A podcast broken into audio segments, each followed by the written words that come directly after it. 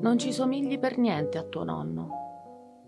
Il piccolo Lenin era seduto con i gomiti appoggiati al tavolo e la testa incassata nel pugno sinistro. Lo guardava fisso, con gli occhi vitrei che spuntavano da un volto scavato dalla vita e bruciato da anni di sole. Proprio per niente, insistette.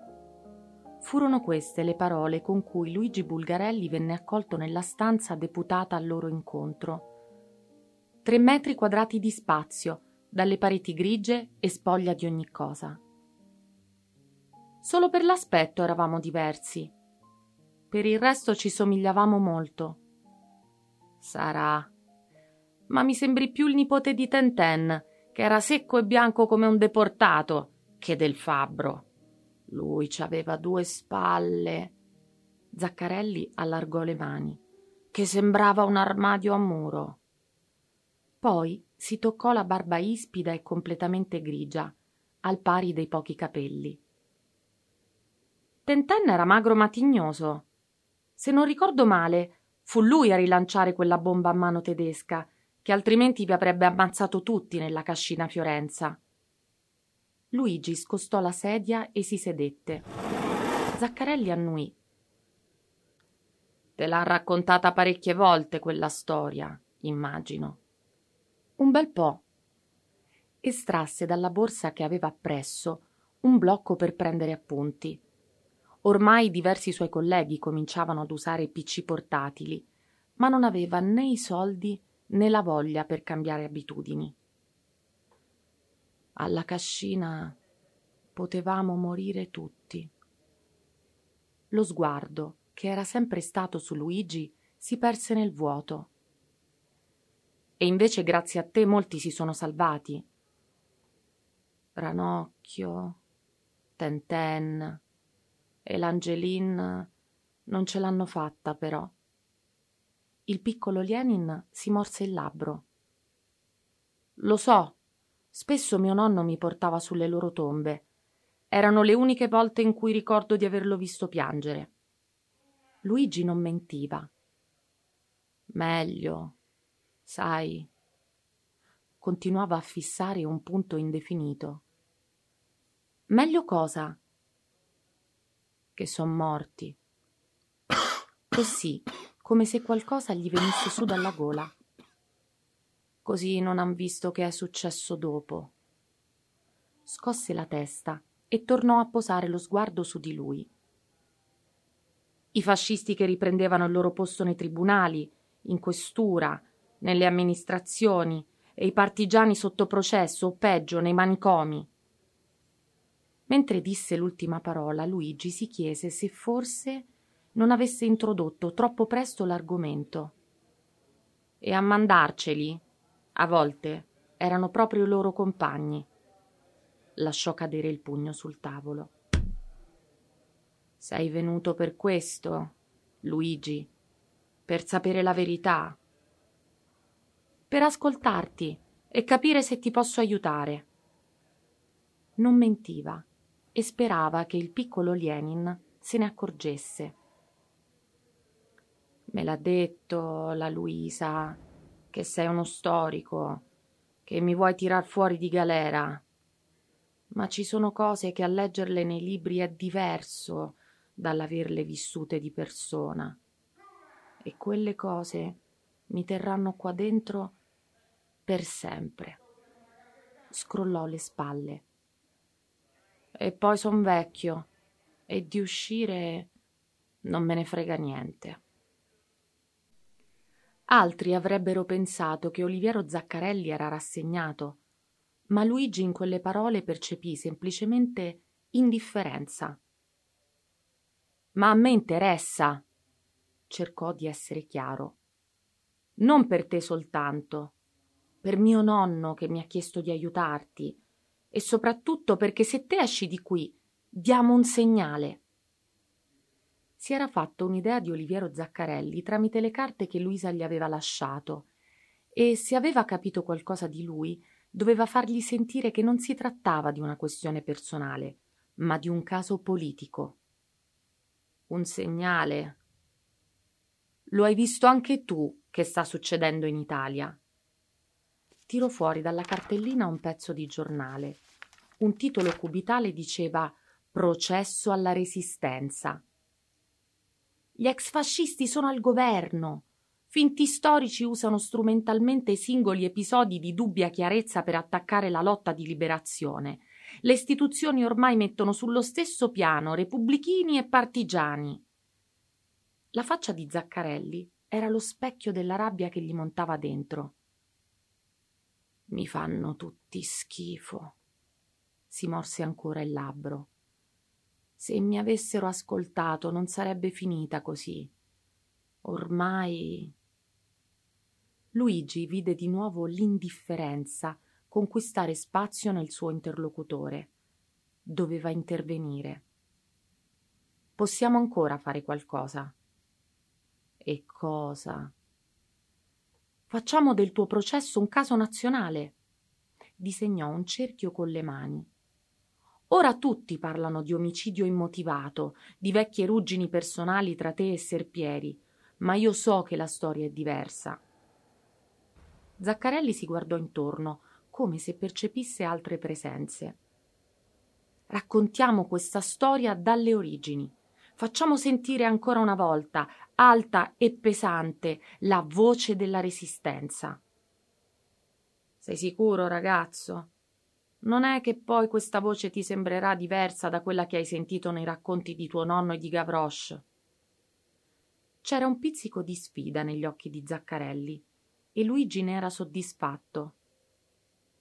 Penso di poterlo sopportare. Il piccolo Lenin attese per parecchi secondi. Poi spostò tutto il suo peso verso lo schienale della seggiola. Allora, per capire la ragione per cui ho infilato Serpieri in quel lago, dobbiamo tornare un pezzo indietro. Si fermò e con la lingua spinse sulla parete della guancia. Luigi prese la penna e gliela mostrò. Zaccarelli annuì. Quando io, Lao e Secondo siamo nati, tutto il paese era di proprietà di una famiglia. I serpieri. E certo, chi altrimenti? Bestemmiò. Eravamo tutti figli di contadini.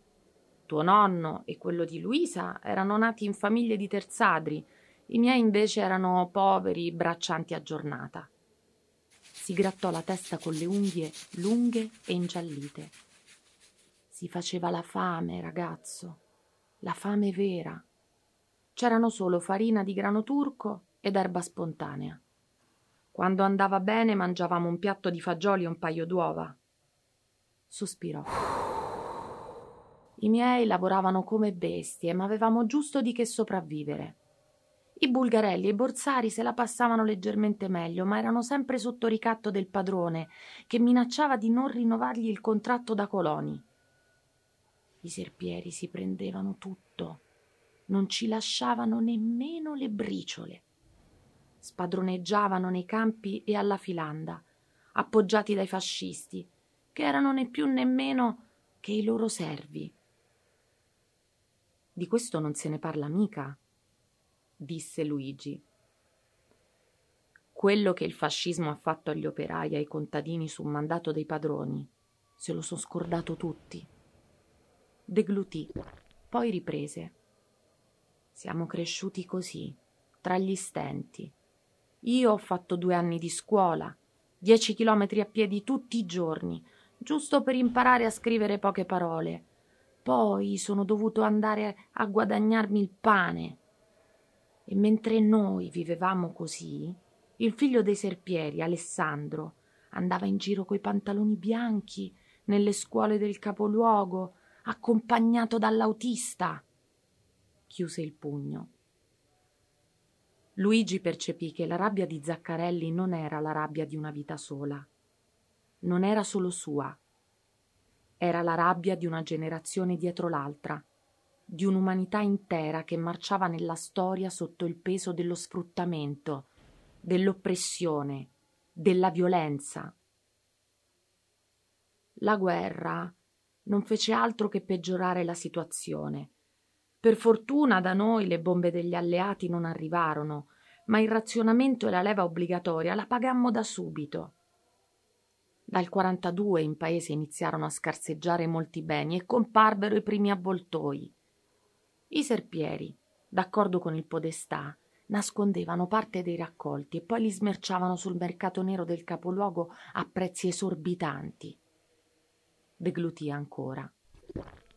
Luigi prese qualche appunto con la penna, più per fargli capire che gli stava interessando la storia che per autentica utilità. Intanto, Secondo e Olao, con cui ero cresciuto, erano partiti per il fronte. Tuo nonno si fece qualche mese in Africa. Poi una peritonite rischiò di ammazzarlo, ma almeno gli permise di tornare a casa. Olao invece visse tutta la storia dell'Armir, l'inverno russo, le scarpe di cartone, la ritirata senza speranza. Questa parte della storia Luigi la conosceva. E tu? Mi riformarono perché avevo un problema alla schiena. Era vero, ma prima della visita feci di tutto per peggiorarlo. In guerra non ci volevo andare e, a differenza di tanti altri, l'avevo capito che i fascisti erano dei luridi bugiardi e non mi fidavo di quello che raccontavano. In più avevo conosciuto una ragazza, la Maria. Abbassò lo sguardo, come se si vergognasse. Luigi sorrise. Che ti pensi? Non è come adesso. Zaccarelli sobbalzò un po'. Noi ci incontravamo in chiesa o al paese, distanti e con i parenti che ti guardavano storto. Mezza parola oggi e mezza tra una settimana, se andava bene. E la politica?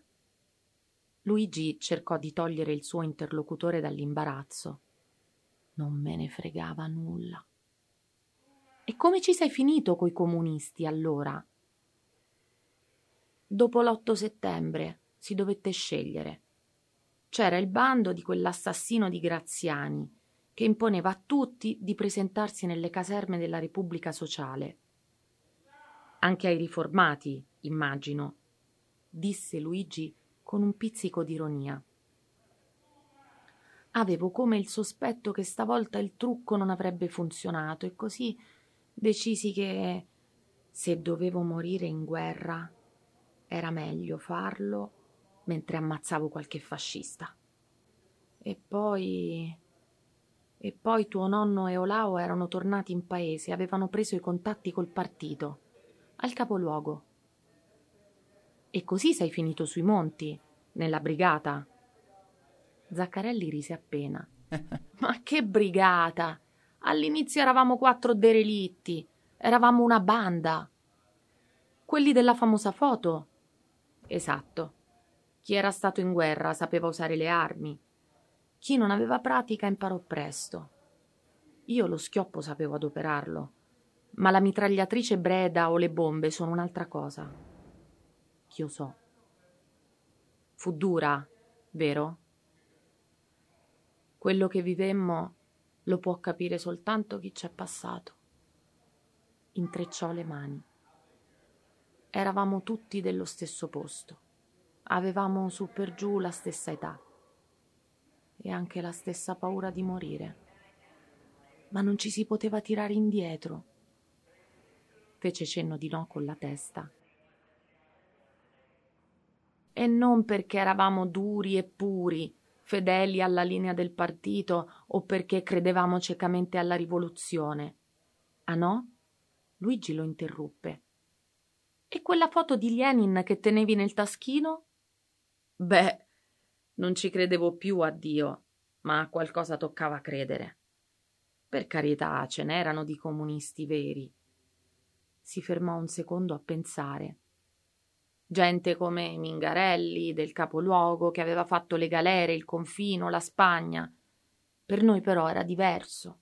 Si trattava di combattere per le nostre famiglie, soffocate da vent'anni di violenza e sfruttamento ancora più selvaggio di prima. Si trattava di combattere per noi stessi e per i nostri compagni, specie per quelli che morivano. Quelli come Tenten. Eh già. Si doveva andare avanti con ogni mezzo e ogni costo, pagandone il prezzo per intero. Che intendi? Luigi sperava che finalmente Zaccarelli gli desse qualche informazione utile. Abbiamo fatto cose brutte. Abbassava di nuovo la testa. Abbiamo versato tanto sangue. Di chi? Era arrivato il momento di capire. Dei fascisti, ma non solo. Serrò la mascella. Avanti, Oliviero, puoi dirmi tutto. Azzurro lo abbiamo ammazzato noi. Azzurro? Luigi rimase impietrito. Suo nonno gli aveva detto che era morto combattendo. Sì, alla cascina Fiorenza ci tesero una trappola. Quelli di noi che sfuggirono al rastrellamento e alle pallottole dei tedeschi si ritrovarono al punto prestabilito. Ma Azzurro non c'era. Allargò le braccia. Non era nemmeno tra i morti che i nazisti lasciarono appesi lungo la strada che porta al capoluogo.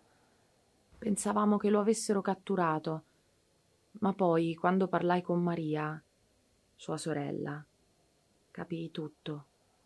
Ah, Maria era la sorella di Azzurro? Sì. Prese molta aria, come se gli mancasse il fiato. Mi disse che l'aveva visto dopo il rastrellamento. Lei non immaginava cosa avrebbe comportato. Luigi prese un bicchiere, versò dell'acqua dalla bottiglia che era sul tavolo e lo passò a Zaccarelli. Aspettammo Azzurro per giorni, in attesa che ripassasse da casa, e fece questo errore. Arrivò a notte fonda e ripartì prima dell'alba. Lo prendemmo lungo un sentiero di campagna. Lo torturaste? Non ci fu bisogno. Confessò subito in lacrime di averci tradito perché i fascisti avevano preso suo fratello maggiore da un campo di transito e minacciato di mandarlo in un lager se lui non avesse fatto una spiata. E poi gli sparammo alla testa per non farlo soffrire. Dopo lo riportammo a casa e raccontai a Maria che era morto combattendo i fascisti. Lo facemmo per la famiglia e anche per noi. Era meglio celebrare un martire che ricordare una spia. Se la notizia si fosse diffusa, ci avrebbe distrutto. Faceste bene. Luigi non mentiva, lo pensava davvero. Ma la storia ci perseguitò lo stesso. Diventammo tutti più cattivi e diffidenti. Passammo l'inverno del 44 a cacciare i fascisti e i loro infiltrati, come dei pazzi, fregandocene di quello che dicevano il partito e gli alleati. Zaccarelli si avvicinò il bicchiere alla bocca. Io smisi di vedere Maria. Non riuscivo più a guardarla negli occhi. Luigi avrebbe voluto dire due parole di conforto e invece gli uscì soltanto una domanda. E Serpieri in tutto questo che c'entra? C'entra, c'entra. Il piccolo Lenin acquisì un po' di tono nella voce. Era il degno erede di quei bastardi della sua famiglia aveva evitato la leva e la guerra e grazie agli accordi coi tedeschi diventava ogni giorno più ricco. Poggiò il bicchiere sul tavolo facendo sobbalzare la poca acqua che vi era rimasta dentro. E poi accadde il fatto. Chinò, forse inconsciamente, il capo. Quale fatto? I serpieri nel corso del ventennio si erano presi due stabilimenti tessili nel capoluogo e perfino uno di metalmeccanica, dove si produceva direttamente per il Reich. Gli operai facevano la fame ed erano costretti a turni massacranti. Per questo all'inizio del 45 ci furono delle forti agitazioni, che sfociarono in una specie di sciopero. C'era dietro il partito? Ma un po' sì, un po' no. I dirigenti un giorno parlavano di rivoluzione, e quello dopo invitavano i lavoratori a stare calmi. Sbottò. Ma come si poteva stare calmi con i figli che si prendevano la pellagra? Luigi annuì. I tedeschi arrivarono con camionette e due blindati. Lo sciopero finì sul nascere, ma gli operai nei giorni seguenti vennero tutti deportati. Ne tornarono pochissimi. E la fabbrica chiuse? No, andò avanti con la manodopera coatta fino al passaggio del fronte. E Serpieri? Era dietro le quinte di tutto. Tutto cosa? Quando dico tutto, intendo tutto. La mano destra di Zaccarelli iniziò a tremare leggermente. Aveva allertato i tedeschi ai primi segnali di insubordinazione e poi scritto le liste dei deportati di suo pugno, chiaramente agendo sotto traccia, come uno schifoso, lurido, sudicio verme. Il volto di Zaccarelli si trasformò in una smorfia. Ma non era solo quello. C'era di più. Cioè? Luigi doveva cercare informazioni per aiutare il piccolo Lenin e invece accumulava prove schiaccianti contro di lui. Appena finita la guerra, un uomo venne da me non lo conoscevo. Diceva di essere del capoluogo e lavorare per la magistratura, di chiamarsi Morosini o qualcosa di simile. Non ricordo, è passato molto tempo. Posò una mano sulla testa. Mi mostrò una serie di carteggi e di verbali dai quali emergeva il rapporto tra Serpieri e i tedeschi e così scoprì che era stato lui a segnalare Azzurro come partigiano e a consigliare di usare i membri della sua famiglia per ricattarlo. Prese una grossa boccata d'aria. Ora mi capisci? Posso provarci. Luigi sapeva bene che non sarebbe mai riuscito a immedesimarsi in lui. Le loro erano due vite molto più lontane dei cinquant'anni che le separavano Morosini, o come si chiamava, mi disse che il fascicolo su Serpieri sarebbe stato cestinato e che non c'era speranza di avere giustizia per via legale. Non mi lasciò nemmeno una copia degli atti, poiché sostenne che altrimenti era lui a rischiare ritorsioni. Ma quei fogli li ho visti, Luigi, ed erano veri. Zaccarelli si stava scaldando. Ti credo, Oliviero. Quella era l'Italia dell'amnistia dei fascisti che rientravano nelle questure, in magistratura, nella polizia. Quella storia Luigi la conosceva bene, l'aveva approfondita molte volte sui saggi e sui documenti. Se volevamo pareggiare i conti con Serpieri, dovevamo pensarci noi, noi della banda. Si schiarì la gola. Così presi da parte Olao e Secondo. Gli raccontai tutto e dissi che bisognava agire. Luigi annuì ancora. Ma non mi seguirono. Gavroche ormai obbediva ciecamente alla linea del partito che rimandava la rivoluzione a data da destinarsi e non ne voleva sapere di ritorsioni. Non penso che lo facesse per tornaconto personale, ma proprio perché ci credeva davvero, e poi insisteva che non avevamo prove, che erano tutte supposizioni senza una copia dei documenti. Mio nonno, invece, se ne stava in mezzo tra i due fuochi e, poveraccio, le prendeva un po' da tutti, come in montagna. Per una frazione di secondo sul volto di Zaccarelli affiorò di nuovo un lieve sorriso che scomparve subito. Ma almeno impedì a me e Olao di metterci le mani addosso. Luigi aveva studiato quelle lacerazioni in seno alla resistenza nel dopoguerra, ma sentirle raccontare così era diverso io decisi comunque di farla pagare a Serpieri. Inserì il pugno sinistro nel palmo della mano destra. Ma mi fermarono prima. Chi? Non lo so. Qualcuno fece il mio nome alla polizia e mi invischiarono in una serie di arresti a danni di alcuni partigiani che, secondo un vecchio giudice fascista, praticavano vendette personali. Ah, le famigerate vendette partigiane, Luigi si chiedeva ancora per quanto avrebbe dovuto sentire quei politicanti usare singoli episodi o inventare storie di sana pianta per delegittimare l'intera resistenza. E io nemmeno mi ero vendicato ancora. bestemmiò e poi riprese a raccontare. Il partito mi consigliò di fingermi matto per evitare il carcere e io lo feci. Scosse nuovamente la testa. Così, quando l'amnistia non coprì i malati di mente, rischiai di restarci a vita in manicomio. E invece? E invece a un certo punto le accuse caddero e potei tornare libero. Si fermò un attimo. Giusto in tempo per partecipare allo sciopero delle filande. E lì ti spararono. Ma sparai anche io. Luigi ritrasse la testa in segno di sorpresa. Mi ero portato una beretta che non avevo mai restituito. L'idea era di usarla per ammazzare Serpieri se si fosse fatto vivo per parlamentare con gli scioperanti. Ormai non mi interessava di essere scoperto e preso. Volevo solo fargli saltare la testa. E lui invece non si presentò. Mandò i carabinieri che ci presero tutti a fucilate.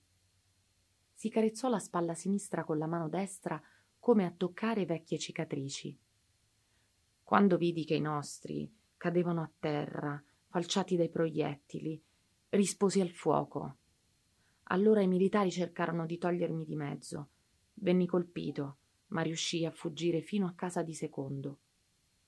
Luigi pensava a tutta quella storia, a come suo nonno avesse mentito fino alla tomba. Lui mi ha salvato la pelle e ha gettato i miei vestiti nel lago della Filanda, che all'epoca era ben più profondo di oggi. Questa volta Zuccarelli sorrise davvero. Cercammo di mettere in giro la voce che fosse annegato, ma i carabinieri sapevano che non era così.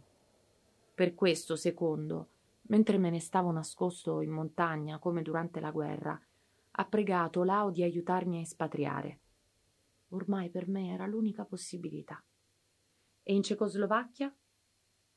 Lì ho visto il bene e il male del alzò il tono socialismo realizzato. E ho fatto la mia vita da lavoratore di campagna. Almeno non avevo nessuno da odiare. Però niente moglie e niente figli. No, in vita mia ho amato solo la Maria. Ma lei, giustamente, andò per la sua strada. Luigi pensò che anche quella era una storia d'altri tempi. Ma allora perché sei tornato in Italia nel 90? Il socialismo era finito, io volevo morire dove ero nato. Volevo rivedere i vecchi posti e i vecchi amici. E invece hai ritrovato Serpieri. Ci ho provato a passarci sopra, lo giuro. Eravamo diventati vecchi entrambi. Ma poi una sera l'ho incrociato per strada. Lui era un po' su di giri a causa del bere e ha iniziato a urlarmi contro che aveva dovuto vendere tutto per causa mia e dei comunisti come me. Non aveva più i soldi di una volta, ma conservava lo stesso atteggiamento di disprezzo per i poveracci e l'arroganza di un tempo. La vena del collo di Zaccarelli iniziò a pulsare. Ho pensato di ammazzarlo sul posto, ma c'era troppa gente e così, sul momento, ho lasciato perdere. Sul momento, disse Luigi senza amarezza. Il cuore mi batteva forte la rabbia mi aveva ripreso tutto. Ma non era come vogliono farti credere oggi, ragazzo. Non è tutto brutto e sbagliato quando accade. Luigi pensò a tutte le volte che lui quelle sensazioni e quei sentimenti li aveva repressi. Andai ancora una volta lassù. Col dito indicò in alto e ritrovai il mio coltello dove l'avevo lasciato quarantacinque anni prima. Poi studiai Serpieri per qualche giorno. La mattina andava sempre a passeggiare sul sentiero lungo il lago. Aspettai all'ingresso del ponticello e alla prima occasione buona lo ammazzasti. Tre coltellate al fianco. Dopo l'ultima non riuscivo ad estrarre il pugnale, tanto lo avevo mandato giù. Così, amaramente, dovetti lasciarlo sul corpo di quello stronzo mentre lo buttavo nel lago, dopo avergli legato addosso tre o quattro pietroni per farlo restare sul fondo. E poi lo dicesti a qualcuno? Nessuno. Ma tuo nonno e Olao, appena seppero della scomparsa di Serpieri, vennero da me. Avevano capito. Certo. Ma a differenza del 45 mi appoggiarono Olao era già malato e volle scrivere quella lettera per te e Luisa. Disse che la nipote avrebbe saldato il suo debito con me se ce ne fosse stato bisogno. E in effetti ci aveva visto lungo. Tutta colpa del lago. E secondo gli esperti verrà peggio. Chiosò Luigi che ormai aveva ottenuto buona parte delle informazioni di cui aveva bisogno. Adesso doveva fare il suo lavoro.